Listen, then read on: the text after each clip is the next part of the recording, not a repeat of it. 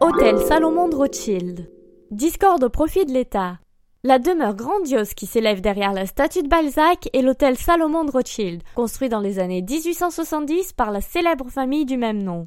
À sa mort, la baronne Salomon de Rothschild légua son hôtel et ses collections à l'État, après qu'elle eut déshérité sa fille unique pour s'être mariée avec un noble belge qui avait le tort de ne pas être de confession juive. Le bâtiment abrite aujourd'hui la Fondation nationale des arts graphiques et plastiques.